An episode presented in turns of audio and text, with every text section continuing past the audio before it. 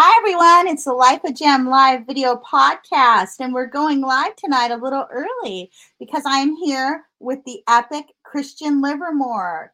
Say hello. Hi. I love being yeah. called epic. She's the author of this wonderful book, The Very Special Dead. I'm going to hold it up for you, those of you watching live. And uh, we're going to get started in about 30 seconds, but we just want to make sure this worked because uh, I'm having a little technical guilt difficulty, so we couldn't pre-schedule this as usual. So um, let me tell you about this book. It's called The Very Special Dead.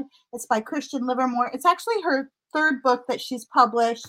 Her first book, for those um, watching or listening in, is Girl Lost and Found, um, which is a collection of short stories, and it's brilliant. It's by Alien Buddha Press, which is one of my favorite presses. They put out a lot of really cool stuff. Um, and then her second book is We Are Not Okay, an elegy for a broken America memoir and essays. And who's the publisher on that, Christian? Indie oh, Blue. Indie Blue Publishing. So this is a memoir and essays, and it's really about the poverty crisis in America. And uh, Christian uses her own life as an example. And then her most recent book, and we're going to start right now. I'm going to start reading her bio. is called The Very Special Dead. This is actually published by Meat for Tea Press, which I believe used to specialize in chapbooks. Now they do longer books as well. I had never heard of this press, but I really love what they put out. And we're going to talk uh, all about The Very Special Dead uh, by Christian Livermore. And I'm just briefly going to read one of the blurbs by John Burnside, who's a Booker Prize judge, 2015. He said about this book that it's lyrical, poignant, a compelling drama of social decay and personal loss. And uh, that is very true. Another one that I thought was a, a, really good blurb is Gerard Woodward, the twice Booker shortlisted author of the Jones trilogy. And what he had to say is that it was a wonderful, haunting, atmospheric story that reinvents the Gothic novel for the modern world. Christian Livermore has achieved something quite unique and extraordinary in this tale of stolen lives and loves. Woo, what blurbs. Okay, so let's start. So I'm going to read Christian's uh, bio, and then she's going to start reading a passage for us, five to ten minutes, and then we'll get into the no pun intended meat of the meat of the interview, because the press is called Meat Tea Press. And this, by the way, is being filmed, recorded on November 1st, 2023. And it's our special Halloween episode. I am wearing my Sid Vicious shirt with blood all over it that Ooh. says no regrets. And Christian is there in her green sweater, looking very great. Okay, so Christian's debut novel, The Very Special Dead, was published by Meat for Tea Press on October 1st, 2023. And her memoir and essays, We Are Not Okay, was published by Indie Blue in 2022.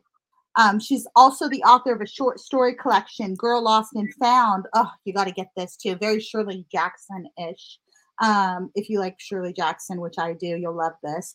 By Alien Buddha Press 2021. And her stories and essays have appeared in anthologies, literary journals, including Long Reads, Santa Fe Writers Project, Salt Hill Journal, the Texas Review, Meat for Tea, and Witch Pricker. She has a PhD in creative writing, which you'll see in her craft is very obvious, from the University of St. Andrews with an academic focus on medieval English literature, and she's taught creative writing at Newcastle University and medieval literature at the University of St. Andrews. Welcome, Christian. I'm, really I'm so happy to have you. So, so here. Thank you for coming on. And this is actually the second time you've been on. It is, yes. Well, almost one year, one year to the day, pretty much. yes, and I love your book, We Are Not Okay, and that's what our last episode was about. So, how about you start us off by reading a passage so people can hear your voice, and you can read at the end too. But let's start you off. I'm in the background. I'm just silent, and so go. Ahead. So let me ask you: Do you want the very opening of the book, which is like no dialogue and it's just a bit witchy, uh, you know, or do you want um, something with the when he goes to meet his friends? I'm inclined to just Ooh. give you the very opening. Do the opening, and then you can do the dialogue part up at the end. Okay. So here we go. Much later, after the corpse had stolen his body, Bent Fisk understood the secret of death. But this morning he was just a man, rising early to check the traps. The silver light faded and the moot dropped. The window showed naught but black, and he knew he had to rise. He braced himself against the cold and flung off the covers, shimmied quickly into his clothes, zipped his fleece high round his throat. Jean, daughter and sister of fishermen, didn't stir. Kip! The dog jumped off the foot of the bed, stretched, and clattered into the hall after him. The air bit. Kip sniffed the bare branches of the brown dead forsythia and lifted his leg. Bent watched the steam rise. When the dog had finished, they crossed the lawn, the ground still crunchy, and descended the hill. Bent opened the shed door and stepped into his waders and took the bucket and bosun's hook from behind the door. When he reached the sand, Kip was following a scent around the beach. Bent mounted the jetty, and Kip left off and followed. Bent moved slow and chose his footing, feeling the rockweed quivering beneath. But the dog could not be troubled to wait and clambered ahead, nosing the crevices for hermit crabs and whatever else would run. Farther and farther out went Bent went, rock to rock, stepping on barnacles for traction where he could, holding out the bucket on one side and the hook on the other for balance, like a high wire act. At the head of the jetty, he wedged the bucket in a gap in the rocks and reached with the hook beneath the black water and fished for the first rope. It was a job finding it, hidden in the rocks as the ropes were, so fish and game wouldn't find them and make him buy a license. He found the rope and drew it in with the hook and caught hold and hauled hand over hand and brought up the trap. The crabs scrabbled over each other's backs and crackled and bubbled, and one angry sook raised her red claws at him like a prize fighter waiting for the bell. Bent opened the hatch and dumped them in the bucket. Their claws scraped the plastic, and the sook clambered atop the pile and scratched at the sides for a way out. Kip poked his snout in, and the sook snapped at it. Kip jerked back and blinked, shook it off, and went back to sniffing amongst the rocks. Bent pulled in the rest of the traps and stood and arched his back, felt his joints grind like crushed glass. He looked across the way to Mouse Island. The sky was a slash of blue hot iron. He whistled for Kip, hanging off the edge of the jetty somewhere, watching something slither by in the water. Bent turned to see what he was after, and the rockweed shifted under him, and he went down, and he felt his head connect with a rock. He jerked up and grabbed for the bucket. He'd made a fist round the handle and managed to hold it, but it had gone sideways. The pain was sharp, and he worried maybe he broke the, the elbow was broken. But still, he snatched at the crabs that had been thrown free and were scrambling down the sides of the rocks. He caught one or two, and Kip snapped at the others, but they were down the sides like spiders and in the water and gone. He sat up and put a book, a hand to the back of his head and brought back blood. Kip sniffed at his face and at his hand. He pinned the bucket between his knees and worked his fingers around the elbow, flexed the joint. Not broken. He looked into the bucket. He'd lost about half. Shit. Good job one of the fugitives was the sook anyway. Less meat. They don't bring as much. He'd still get 30 for the rest, maybe 35 if he could sell to Norm. Grocery money, anyway. He tore loose a couple of fistfuls of rockweed and dropped them in amongst the blues and snapped the cover on. The crabs crackled through the air holes and Kip snuffled at them. He stood more carefully this time as he rose. Something skittered by along the sand to his left. He turned, but it was gone. He watched a moment, but saw nothing more. A shiver ran through him but he shook it off. Just your imagination. Okay. Um, thank you. Thank you. And we have Elizabeth uh, is here watching. Hi from Mark and Elizabeth. Yes. Those are my publishers. Hi guys. Oh, so, without you. I love your press. I love Christian's book. Hello, Meat for Tea Press. Thank you for being here. I have to say, because this is going to be um, available on Apple Podcasts soon that your press is just so special. So that's MFT Press. I put the link in the comments and I'll show that on my page. So let's talk about this novel. So this is your first published novel. Your other, uh, your first book was a collection of short stories uh, mm-hmm. that was very uh, gothic and mm-hmm. uh, eerie and I wouldn't call it horror, but there's a lot of suspense in Girl Lost and Found by Alien mm-hmm. Buddha Press and you take it to a whole nother level in the very special dead. You really do. You know, I am a big um, gothic and horror fan. I read. A, I've read every single thing Stephen King's ever wrote. Mm-hmm. I love Shirley Jackson. I love Edgar Allan Poe. I love kind of all the masters of of this kind of suspense filled um, novel. But what is very special about your book especially is that you have this economic component in it mm. that um, that really mirrors what you're talking about and we are not okay when you're talking about poverty and so the three men at issue in this novel and we're not going to give anything away but they kind of they don't they give away their their their bodies in a way and these three men are all in the throes of some kind of economic healthcare distress, right? That is based on the model of this American dream that is basically broken at this point for most people um, in America. So, talk about that. Talk about how you merge the realities of everyday life in the United States for many people in the blue collar working class or even below that. You know, I there's there's poverty, then there's working class, blue collar life, and these three men seem to be more blue collar, working class. Um, they are one of them is highly educated, I believe, at Yale, so you might call him some kind of white collar. He works in a museum, but he's struggling financially. Talk about how you merge that sense of the horror of the American dream being broken with actual Gothic uh, themes and horror. Mm. Uh, you know, it wasn't a um, a conscious mm. process. You know, I mean, um, I very write. I very rarely set out to write anything consciously. Um, mostly because I think it's a recipe for disaster. I think if you start out with an agenda, it's a surefire yeah. way to write a bad book, you know, because you're always writing towards your agenda, and that doesn't leave you open for the kinds of surprises and possibilities that writing what the characters mm. want you to write channeling right? Yeah channeling that's really yeah. what we do is we channel. I mean how many times have you sat down to write and you look at the paper two hours later and you go where the hell did that come from? And you genuinely don't know. You don't even remember writing it. That's channeling. The best kind of writing is when we channel. So i try not to think about what i'm doing beforehand and i just write. All i knew was that i had this legend of you know the three living and the three dead. It's medieval legend english and french and Icelandic kind of background to it. Um, and well, not Icelandic, but uh, European.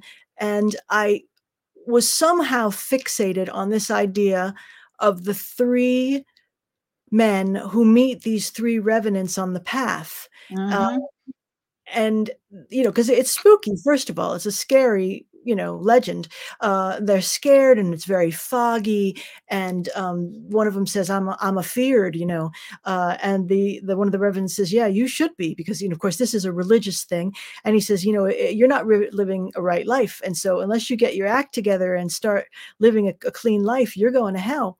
Um, so it wasn't the going to hell that fascinated me so much as the men meeting these these guys on the road and then i started yeah. thinking i started thinking about in a modern context what would it what would happen if that if that happened you know um and for some reason it seemed to me that i started thinking about kind of the horror of modern american life um and it, it, occurred to me at some point i was kind of just you know fleshing it out and writing it occurred to me at some point that their situations are so miserable they they'd probably want to change places that's what would happen and wow. that set yeah and that set me down on uh, down that road um and, and and it's so interesting because it's almost like um the freaky friday thing where they're not fully agreeing to it but it kind of happens mm-hmm. and then they're stuck right? Yeah. And so then yeah. the whole book becomes are they going to be able to get their lives back?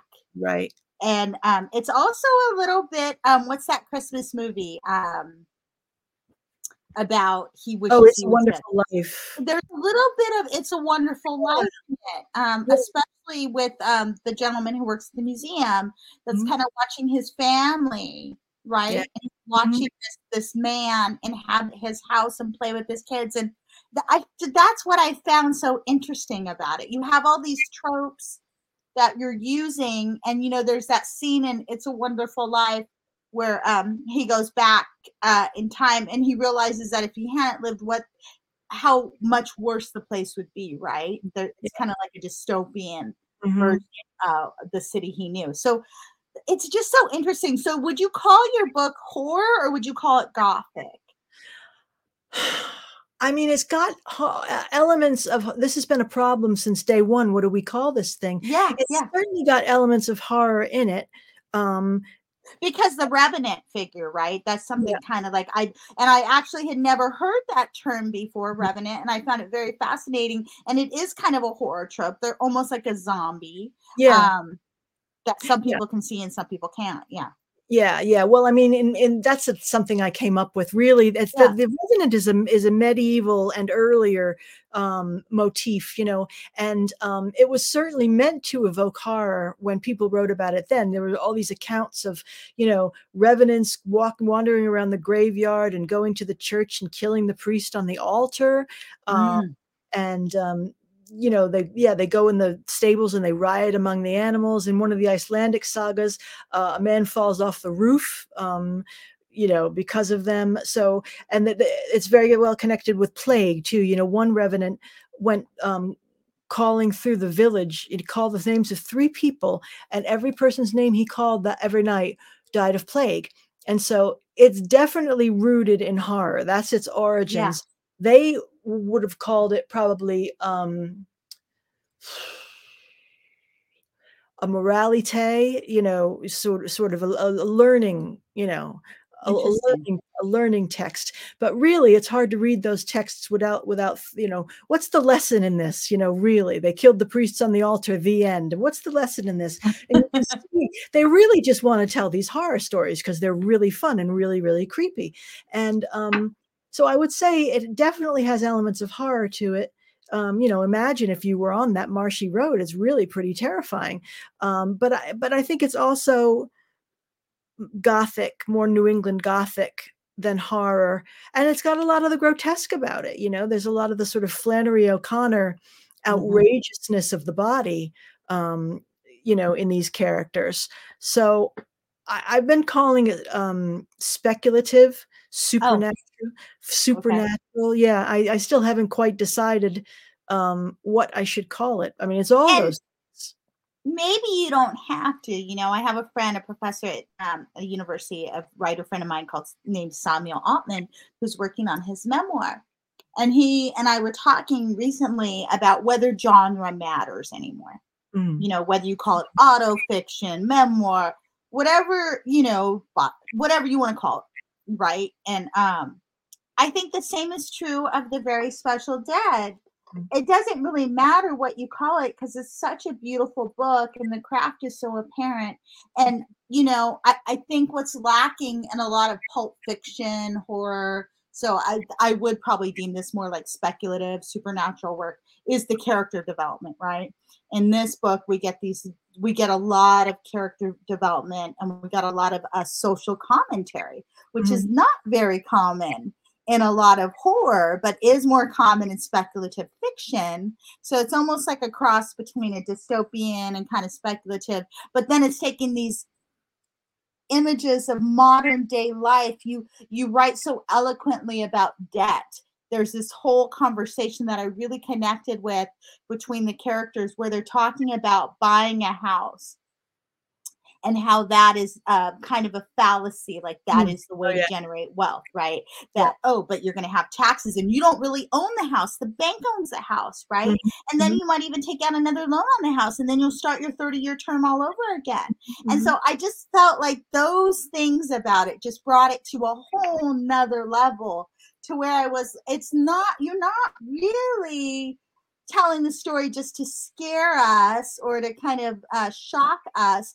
but you're telling it as a commentary on modern day america right? Mhm.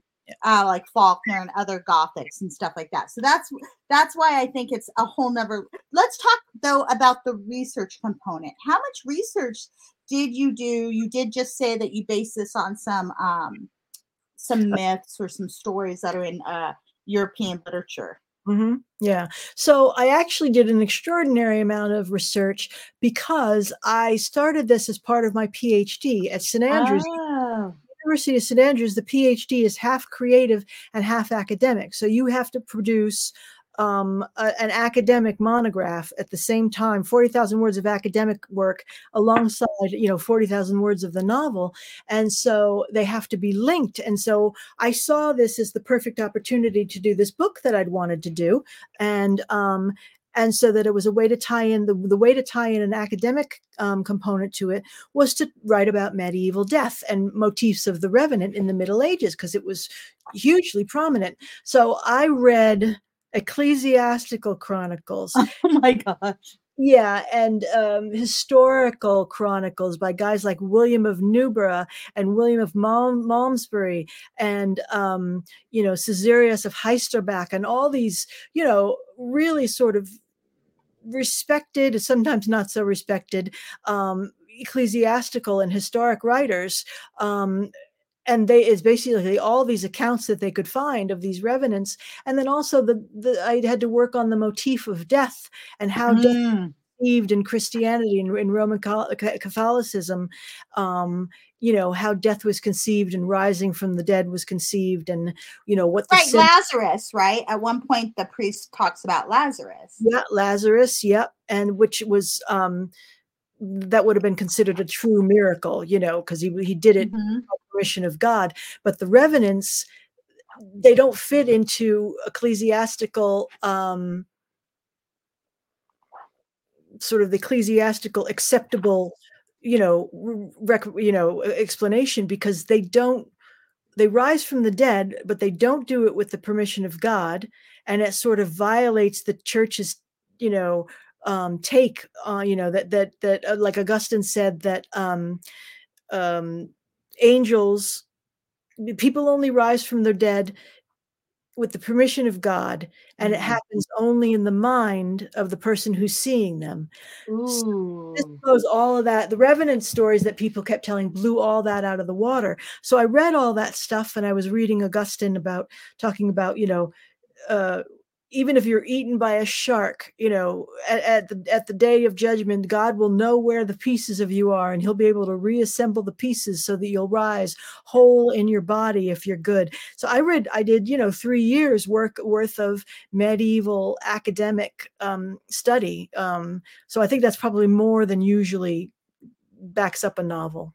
So maybe the revenants and the very special dead are a form of blasphemy, right? But I love how you kind of merge all this stuff because, you know, I always say there's a fine line between spell and prayer. Yeah. You know, um, I was trying to sell my house in Houston years back, and my mom gave me a statue of um, Joseph, and she said, bury it in the yard. I couldn't get all the way to Houston to do it. And I didn't feel comfortable asking my tenants to do it. So I buried in my backyard. I did a little, you know, spell prayer and we sold the house. Mm-hmm. and uh, apparently this is something a lot of catholics do because you know the father of the stepfather because i guess god's the father of jesus. So the stepfather of jesus joseph was a carpenter so apparently he's also a real estate agent and he sells uh-huh. houses. Mm-hmm. but i would tell my mom mom that's a spell. And she'd say no it's a prayer. I said mom it's a spell. Yeah no, it it's a prayer. Yeah it's no it's a spell. I mean, you can see that. Like if you looking through the paper and the, Catholic sections, this prayer, say it five times, guaranteed five times, guaranteed to work. Those are spells. Yeah. You know, they don't want to admit that, but you know, those are one of the things that the Catholic Church allowed pagans to to take in with them in order exactly. to convert. No, those are spells straight up. Yeah. Yeah. yeah. So, um, the other question I have is uh, what is the link between your fir- your first book, Girl Lost and Found, and this very special dead? In Girl Lost and Found, again, we have these. There's this um, very horrifying story called Boys in Boys in Masks, mm, right? Yeah. Where this um, group of kids are kind of hanging out together, and these boys in masks. It's like Halloween, I guess, right? And they're chasing them and nothing ever ha- i mean i don't want to give anything away but it's not like it's not about what the result is it's more about the suspense and about the fear. Yeah. So is fear the connecting tissue between these two books or maybe all your three books? You know fear fear of not being able to eat and uh, we are not okay or not being able to live fear of having to live in the very special dead and then here fear of the other right of these yeah. Yeah I, I I guess fear is a through line in my work. Um, I would have to say, you know, the writer Richard, um, the guy who wrote the nuclear bomb, the making of the atomic bomb, Mhm. he came did a master class at NYU where I did my undergraduate, and he said that he noticed after he wrote that book that everything he wrote had a hole in the ground. Well, his father had died young and they were sort of estranged. And so he remembers standing at his father's open grave when the casket had been lowered and knowing that he would never be able to sort of reconcile those issues with his father. They weren't not speaking, but you know, there were issues as there often are between fathers and sons. And so um, I do think fear probably uh, resonates in my work. Part of which i think comes from my fear of death. I think i have this i have this absolute horror of death. I'm okay Yeah. with being dead. That's fine. It's the process of dying you know because i don't oh my god it's going to be painful. It's going to be terrible? Yeah i have these ter- terrible uh daylight you know horrors. I think of it sometimes. I go stop thinking about it you know. But um And I- one of your characters in the very special dead is very afraid of the pain of dying, right? Yeah, yeah. I would say he's very much like me in a lot of respects. Yeah.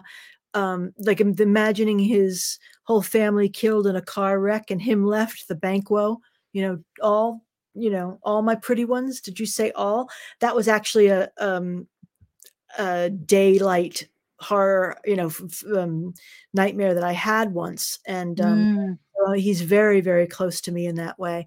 But I think the also the connective tissue is um, fear of being preyed upon for being poor. The thing about the the boys in the masks is that um, Jamie and her friends are going into the projects. Jamie lives in the projects, and so um, I don't know if I'm. I don't remember if I changed it in that book or not, but really she lives in the projects. And mhm. so there's this sense of the the boys from the nicer neighborhood feeling that they can prey on these kids because they're the poor kids. I so- felt that. Yeah, definitely.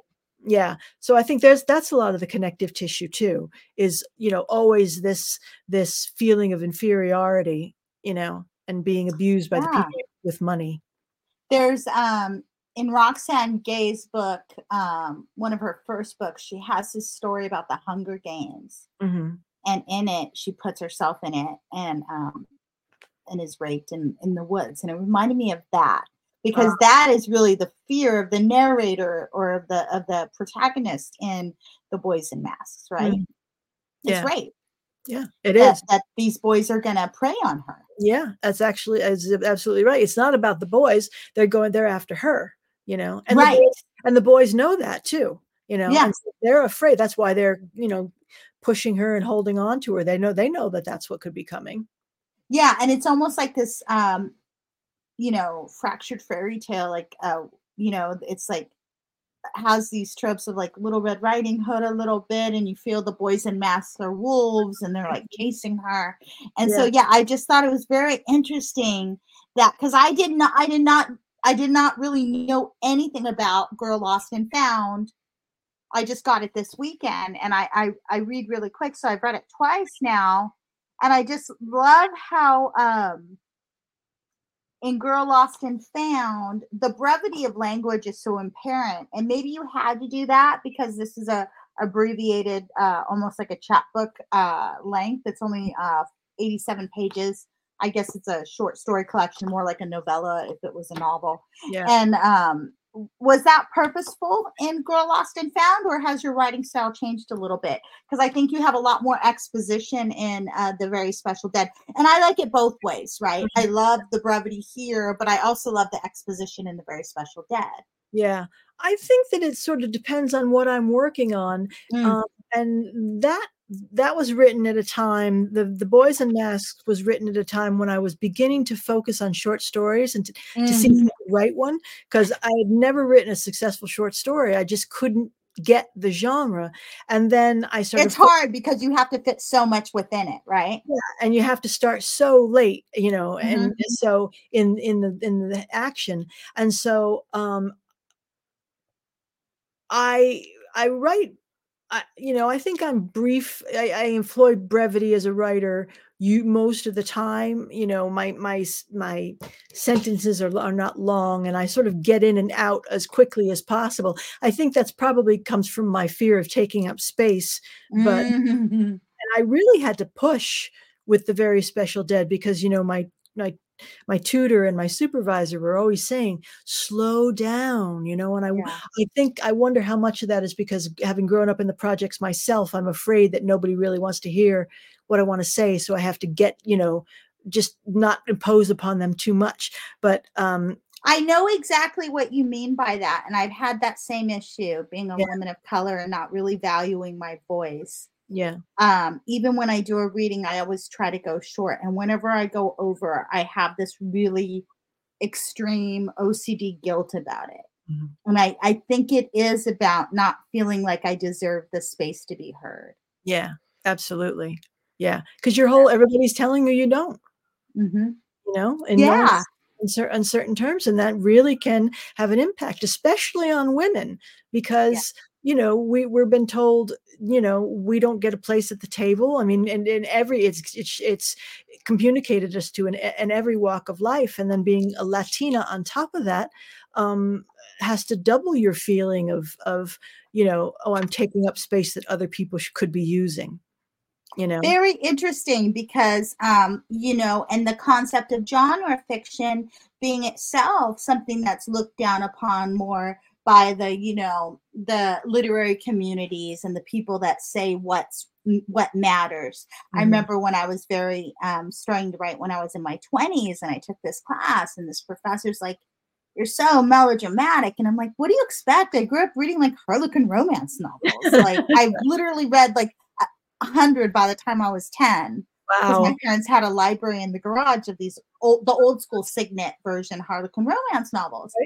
So my writing was very melodramatic, but I don't think that's a bad or a good thing. It just was.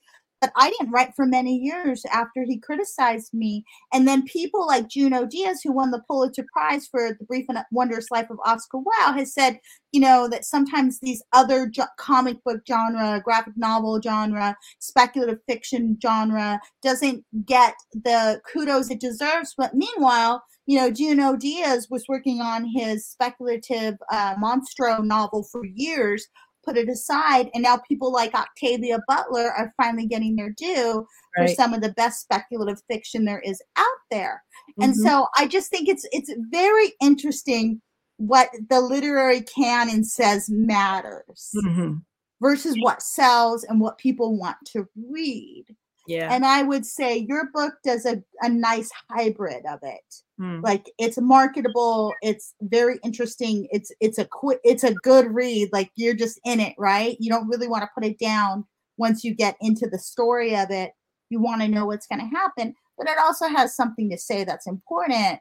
Um, so what do you think about the literary community? Like how hard was it number one to find a press to publish this and number two um, how hard was it to market it right because we all have issues with how to market our work my um, second book tales of an inland empire girl which is a young adult memoir it starts with my dad's death when i'm 36 and flashes back and the majority is about me dropping out of high school and how did i get there but uh, people told me that genre didn't exist right they told me you can't do that you can't write a young adult memoir. And I'm like, uh, have you ever read Angela's Ashes? That's a young adult memoir. Yeah I know it won the Pulitzer, and it's like it's he was 66 when he wrote it, but the majority of the book is in child voice, and it's at him looking back at his life, but he Yeah. writes in present tense scene. So talk about defying expectations of the published industry itself. How you because even your memoir, we are not okay, is not written in your typical memoir form. It's Mm-mm. written in a series of essays that are linked that they're they're memoir pieces, but they're very um, non-traditional in some ways. Talk about that, like because you really are not a traditional writer, and I love that about you. I think you're brilliant. I think that you know these three books are just the start of of, of what you're going to put out into the world. Um, but talk about that. Um, yeah, I mean, I've I've spent an awful lot of, you know, I spent years in the in the wilderness writing Mhm. what I thought people wanted to hear, and um, and I thought for whatever reason that in order to write a book, it had to be about men because, you know, because that's what I grew up reading. All the books when I grew up that they Yeah. gave us were about men. So I said, okay, well, of I- Mice and Men. I had to Yeah. read a separate piece. I was Yeah. obsessed with F. Scott Fitzgerald when I was a kid. No, you're right. yeah, a separate piece. What a good book that was.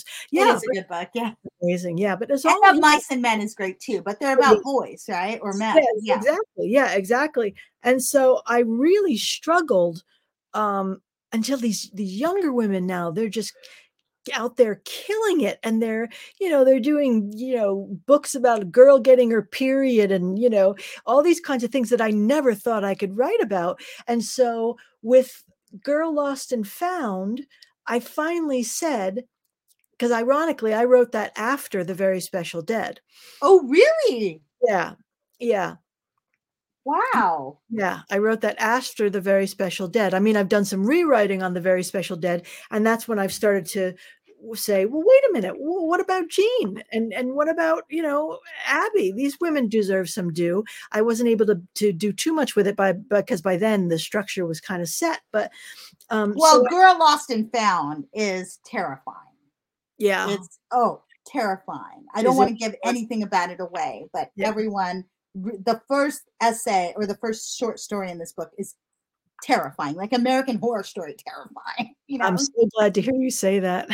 it scared the shit out of me. I swear to freaking God. Well, I'm so happy because I didn't know if it was coming across as, you know, American Horror Story terrifying, you know, grotesque, or if it was just ridiculous. But um, no, it's grotesque, terrifying. It's ter- and it reminded me of so many like uh, books and movies that I love because I am not a um. I don't like uh violence porn. Like I don't watch a lot of like Saw or anything like that.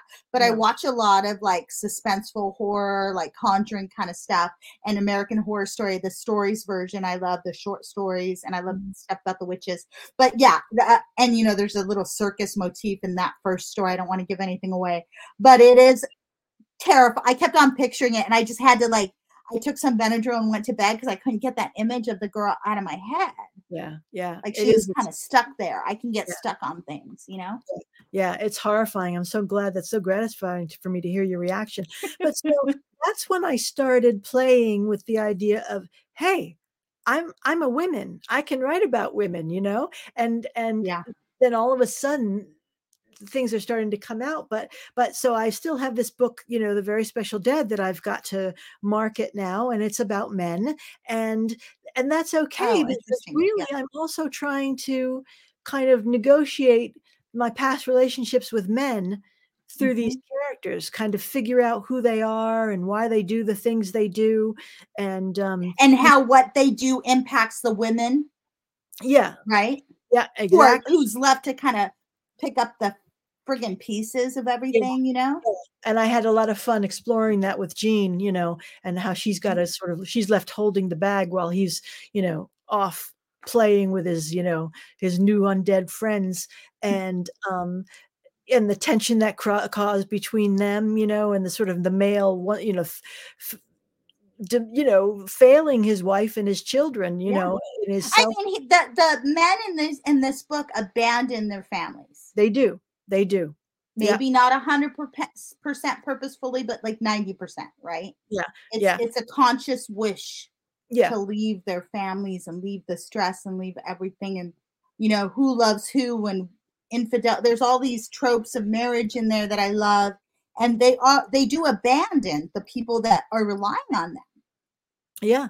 Yeah, they do. it's and I, it's not a it's not a good a good look for these men not a good look and it's something i wanted to explore you know when there's a line I, I guess i shouldn't say it but when jean says something to him when he talks when she's saying i want my kids you know uh, and he says um, something to her about leaving and you know she says well that's the difference. A woman will never leave and men know that and why that's why y'all can act the way you do. Um, Mm. it's a very you know hurtful comment but it's true. But so i i was trying to i guess my point is when i talk talk about constructing these books and marketing these books i over and above everything else i consider them literary fiction. I mean I- yeah and but that's a genre that doesn't really mean anything i mean it means what is it apart from having literary merit, merit, merit. so I, I have been calling it literary fiction on a fantastical subject um and so mm.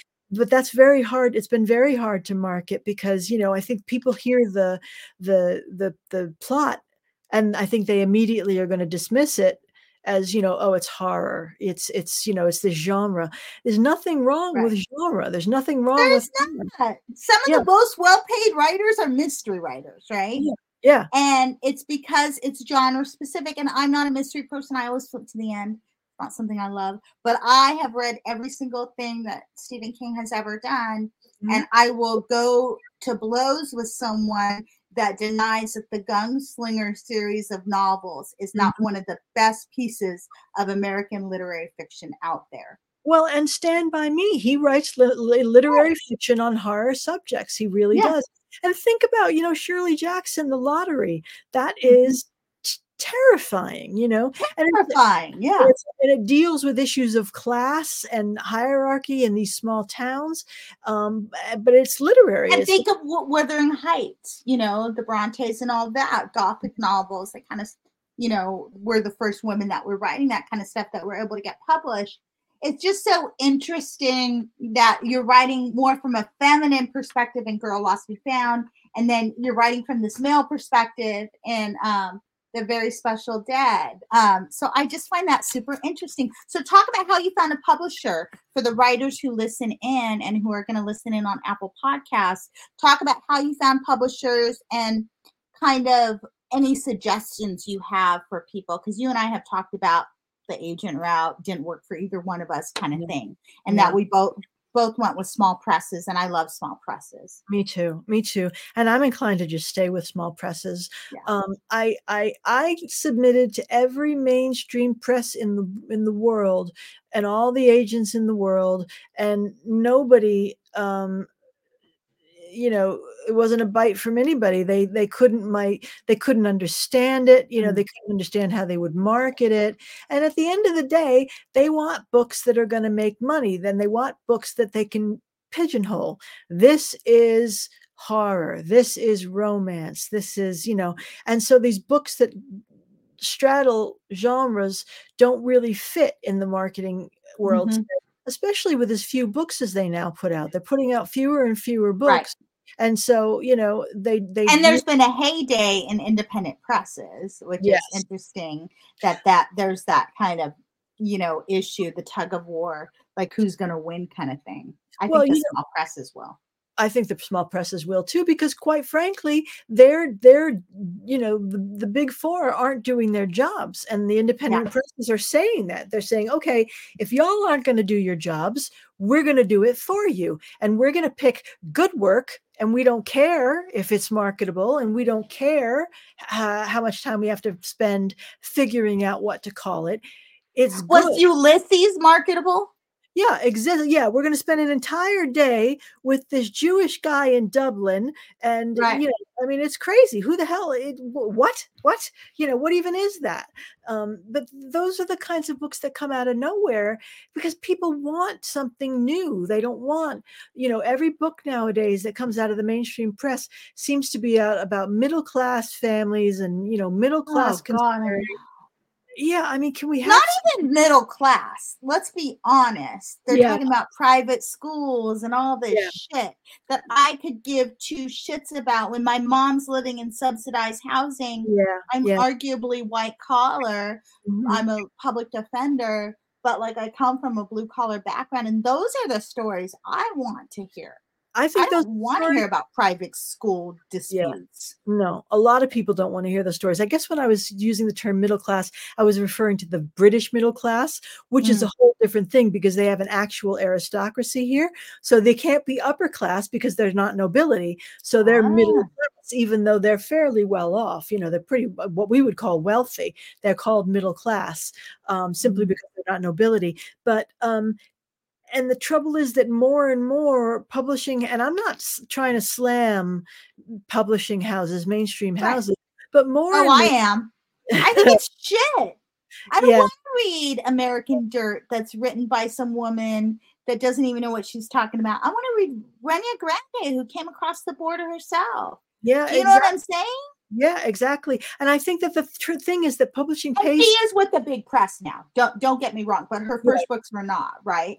And so what I'm saying is, for a lot of writers, it takes a lot. You know, maybe eventually go with the big press, but the majority, even Sandra Cisneros, the majority of her books first came out in small presses, oh, right? Well, Jesmyn Ward's first book, I think maybe her first two books came up came out with a small press before people finally realized, hey, I think she might be pretty good, you know. Mhm. Um, but and I think also publishing doesn't pay so well, and so you really kind of have to be a trust fund baby and a little bit wealthy to even work in publishing. And it's this echo chamber. They they know what they grew up with, and that's their reference point. They don't know how to consider other kinds of work, and so they want work that they that represents a world that they know. And I think that's a problem because when you've got every book being about this kind of world, there's nothing for the vast majority of us who, you know, the vast majority of us are not wealthy. We're people who grew up in the projects and ate government cheese and struggled across the border and and um, you know, scrapped our way through college, crawled up by our, you know, just clawed fingers on the edge of the you know Which window was for 10 years. yeah, exactly. And those are the kinds of stories we want to see is about our the stories about ourselves. Um, and that's not happening at the big presses. And so the small And it's not happening in a lot of MFA programs, let's be honest. oh Um, no. I'm in a low res one, so everyone I work with is working full time. Everyone I'm in school with is working full time. But still, it, that even skews a little young. Oh yeah. And. I'm always like, I'm 52 years old. I really don't need to hear your bullshit about what you think about my story if I'm not going to value it. If you're 20 years old uh, and you're privileged, not that everyone in my program is, very few are actually. I've, Yeah. I've been really lucky, but I've heard these horror stories of, um, you know, it's a gentrification, right? When you go do, um, let's say you graduate from back, you get your bachelor's, and then you go do an MFA program, and you're fully funded, and you're not really working, and you just have all the time in the world get an MFA. And I remember I got a full ride at UC Riverside, but I was a public defender for 10 years. I would have had to lose my pension. I was like, can I work? They do not allow you to work full time your first year in a full time. And I'm like, I can do both. I've done, yeah. I do more than that now. Yeah. But it, it's it's um it's a prerequisite, the wealth, yeah. right? Or the ability to be leisurely. Yeah. And it's like we don't have I've never been leisure. I've been working since I was 14. Yeah. Yeah. Yeah. Me too. Earlier It's than like that. the leisure class, right? Yeah. Yeah. Well, that's so that's why so much writing is about the leisure classes because mm. they're the ones writing the books, you know, and they have the free time to do it. And they can do the free internships at the publishing houses that get them to get the connections to get these books published. And look at, I'm not knocking, you know, if you can get a book published, more power to you. But I want to read something more than about Yeah. your mid, uh, middle class life. You know, I want to read about people like us, people who I know, people who struggle, like people who can't pay their mortgage, you know, people who don't have enough food in the pantry. You know, People who take the bus. I'd rather hear a story about someone at a bus stop Mhm. than someone at some let's for example, probably a bad example, but whatever. I can't think of anything else right now. The Sex in the City reboot. And um, so the first Sex in the City, um, because I'm kind of a, you know, a Carrie girl. So the first Sex in the City, a lot of it was about um, Carrie's struggles financially. Mhm. And when they rebooted it recently, HBO Max rebooted it. Um, Sarah Jessica, char- the Carrie character, has married Mr. Big, and she's extremely wealthy. I'm Mm. not talking about like wealthy. I'm talking like hundred million dollar wealthy, where she can write a check for like half a million dollars. Wow. And it just it doesn't have the same resonance for me. No, of course not. I can't identify with her going to the Met Gala. I can't identify with her shopping at these eh, very expensive boutiques. I like the old Carrie that would figure out how to get a free pair of shoes. You know what I'm saying? Yeah, exactly. Well, I mean, I think Kurt Vonnegut said, you know, good writing is about creating characters you love and then spending the next 100 pages doing horrible things to them you know? Because that's that's life that simulates life. That's what people want to see. They want to say they want to see something that says hey this is not just you. We're all dealing with this stuff. Mm. and you know mm. that's what the the indie presses are doing. They're picking up the slack and you know they're they're they're they're producing publishing books that they think do that. They you know like eh, Meat For Tea i mean i can't speak to them in terms of what are their criteria for publishing but as far as i can see they pick a book because they like it and they think it's powerful and they think it should be out there and then they figure out how to market it later. We'll figure it out but let's buy you know books we let's buy books we like books that we want to we, we want to read stories that we want to hear told you know? And that's what a lot of the small presses are doing and and you know god bless them because without them we'd all be reading about you know um elizabeth whose nanny you know can't make it for the weekend and she has to take her kids to the opera you know?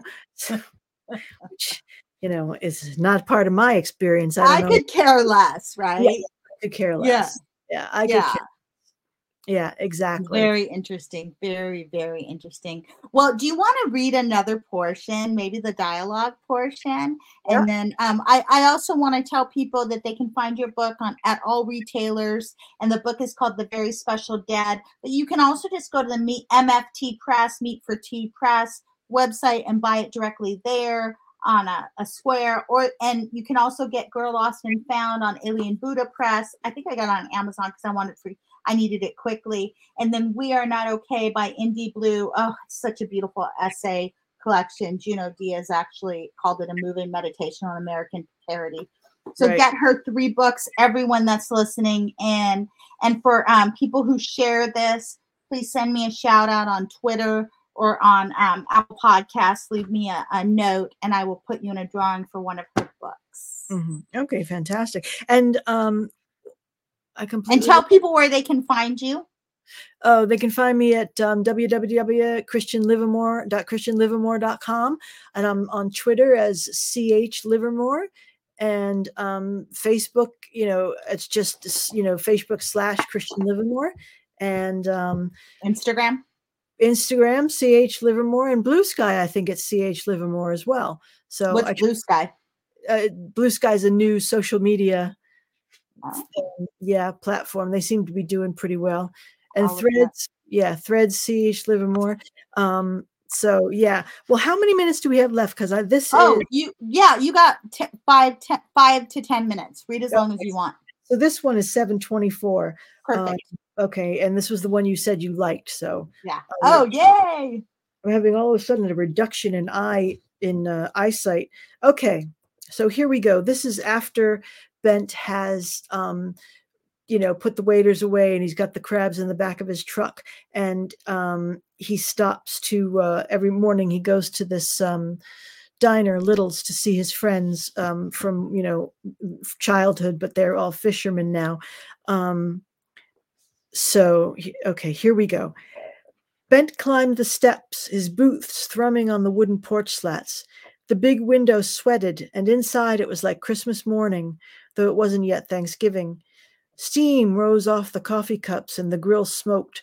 Colorful penny candy sparkled in row after row of big glass apothecary jars, red fireballs and Swedish fish, orange and green and purple jelly beans, black and red lope, red lope red rope licorice wound around old wooden spools like boat line. Sometimes Bent was numb to it, but other times, this morning, it struck him. The smells, the colors, the look of the place, all just as it had been for a hundred years and more, and his breath caught in his chest. He paused at the counter and took the mug of coffee Sandy poured when she saw him through the window, the porcelain stinging as it thawed his icy hands. She made a note on her order pad and tucked the pencil behind her ear. Can I have an orange juice too? She wrinkled her nose, drawing its red freckles closer together. With your stomach? No, orange juice is too acidic. I'll bring you apple juice. I don't like apple juice. Tough. Sandy filled a glass with apple juice and slid it across the counter. Bent dutifully accepted it and took his place in the booth with his buddies. He cupped his elbow, elbow briefly in one hand, but it wasn't too bad now just the arthritis making it seem worse than it was. Tell Holland reached for his flask and spiked Bent's coffee with whiskey and finished telling of the man from the gas company who'd called to Dunham at supper. I said, What'd you do with the money I gave you last month? The men laughed. The story probably wasn't true. Tell stories hardly ever were. But they liked the bravado, what they hoped Tell had said to the bill collector, what they wished they could say themselves. Sandy came round with the pot and topped everybody up, and Tell tipped the flask over each man's cup and sighed his heavy sigh. Tell me something, can you? Why are we all made to suffer? The others groaned. They'd heard this saw before, but Tell was off, and there wasn't any stopping him now, nor Gravel either, who'd be starting next with his talk. Original sin, boy. There was Gravel off and running. Eve ate of the tree of knowledge and made her old man do it too, and now we're all forever sunk in sin and condemned to toil in vain for our own redemption. Oh, that's nothing but a hoax, said Tell. Oddments of Roman Catholic bullshit meant to keep the kiddies in entrained, stop 'em playing with theirselves when the old folks shut the lights for the night. Nope, this, my friends, is all there is. Christ help us if that's true. It's a ball ache, said Tell. Why don't you kill yourself then? said Gravel. In this weather? Not on your life. What's the fucking weather got to do with it? Nothing if you do it right, said Tell. If you've killed yourself, sure, it makes no difference if you're lying dead on the frozen tundra. Weather's a help to you then, ain't it? Keep your body preserved, looking all spiffy for the wake, for your ma to say her fare thee wells. It's if you make a hash of it. That's where you got problems, right? If you slip with the gun, blow yourself only part ways to hell, then there's you lying in the bitter fucking cold, two, three days maybe, if you done it like a man, way off in the woods somewhere, so your family don't have to find you. Your blood oozing out the hole you blew in yourself, and nobody around to help you, and you slowly freezing to death. And then you turn into a ghost. Sandy was wiping down the counter. Everybody turned to look at her. Tell cocked his head. A ghost? Sandy nodded. That's what my grandmother always said. You kill yourself, you leave unfinished business, so you come back as a ghost. Your grandmother was one witchy broad, Tell said. Go ahead, scoff, Sandy said. Kill yourself and see if it's not true. But don't come haunting me because I got a bad heart. Fifteen hundred dollars a month, Tell was saying. Eddie, the cook, had come out from behind the grill and was leaning against the counter, wiping his hands on his apron. And that's just to turn the key in the lock. Then there's the mortgage, taxes. Already you're more than twice the cost of a reasonable rent. Now, what if the furnace breaks? $500. What if the basement floods? $2,000. New roof? 15,000. Garbage collection, utilities, yard work. You're a young guy. Why do you want to saddle yourself with that kind of debt? But then I own my own house, Eddie said. You don't own your house. The bank owns your house. You'll never own your house. All you'll have is a bunch of bills and agita. A young guy coming on the market now, Gravel said, $200,000 mortgage at 6%, 20 years it'll be paid, then he owns the house. 200,000, where's he buying? Appalachia? This is Easterly, boy. You're looking at 450 at the least, and that's just the mortgage. You're going to pay that on a cook's wages? What and then there's the home equity loans. What home equity loans? Unexpected repairs, college for the kids, vacation to Disney World. I won't. You will. Everybody does. So you borrow the original 450 on a 30-year mortgage, pay 300,000 in inter- interest plus the principal, and by the time you make your last payment, you've given the bank 775,000. Or you die, the bank sells your house to recoup the unpaid balance, and your wife and kids are left with nothing. Why not stick with nothing? It's more realistic. I'm telling you, home ownership is the biggest swindle, swindle perpetrated on working people since work. Oh my God, said Gravel. What? You're a communist. The men all laughed. I don't think I'm a communist. Capitalism sucks. Communism sucks. Every system ever invented by man sucks. We can stop there. Oh my God. I'm so glad you read that section. Thank you. It almost reminded me of this scene, and I think it's Finnegans Wake, or maybe it's Ulysses, where these people are kind of going back and forth in a bar. Like you have that same sensibility. Mm. Uh, it's beautifully done. So thank you. And the economic part was very overt there.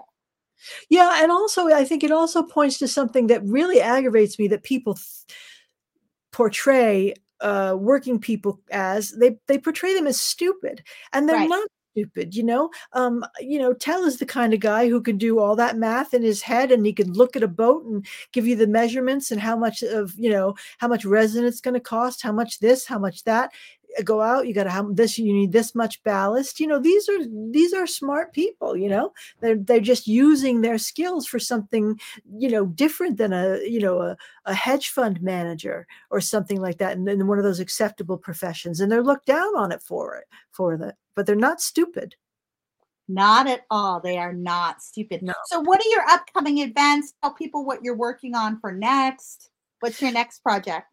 My next project is i think i spoke about this last time but now i have pages so it's real um a woman i'm playing with what's going to happen so i'm changing things i'm trying to figure out what i can and can't say Okay. uh, experiences a terrible, terrible loss, and um, she gets sober because of that. But also, in order to deal with this horrible loss, um, her sister comes to be with her and kind of take care of her, and she convinces her. Not trying to hoodwink her, but she's really thinking this. She convinces her sister that she's she's got a shine and that she can you know see the future now because of this tragedy that's happened to her and and the woman kind of gets nagged into doing it and so she winds up opening a um fortune teller's parlor in her in, in her front room and um things are going okay until a man comes in who um has killed his wife and he knows that she knows and so yeah i don't know what's going to happen after that Oh, I love it. I love it. doing the beat uh, things the beat guys used to do the way they'd you know Yeah. fingers. Yeah i think it's i think it's a go. I think it's a true thing and i think i finally shed this this notion of how a sentence should sound and be structured to be literary you know? Um you know I hear, I hear all these writers and there's nothing wrong with it but i'm interested in the ways in which you know um you know, and they're just this very literary sort of inside talk and that's just not what i want to talk Yeah. about what i want to deal in and i think it's um, hopefully going to be a true thing that's what i always try to write is a true thing and i think it's going to be a true thing and i think it's going to be maybe for the first time um, exactly what i want to write Mm. you know Well, yeah, amen to that. Because I mean, I I really do think it's going to be true and it's going to be brilliant. Um, the way you write is the way I write, and I channel, and you Yeah. clearly channel, and you Yeah. just got to let the muse take you, man. Yeah That's why the best albums are the first ones. When you know, yeah before the marketers get their hooks into you yeah. And who needs overproduction? yeah you yeah. know just write something true and so that we're, we're going to end on that i want to thank you for coming on you are so brilliant everyone go out and look up christian livermore on her website www.christianlivermore.com like it sounds pick up her book from meat for tea press the very special dead and pick up girl lost and found from uh, alien buddha press and we are not okay from indie blue press so thank you, Christian. I have all three of your books here. i know I- that, that makes me so happy I love your work. I just love it. I'm so glad you have these three books and you're going to have many more. Thank you for being here. And uh, let's wave everyone out. Bye, everyone. bye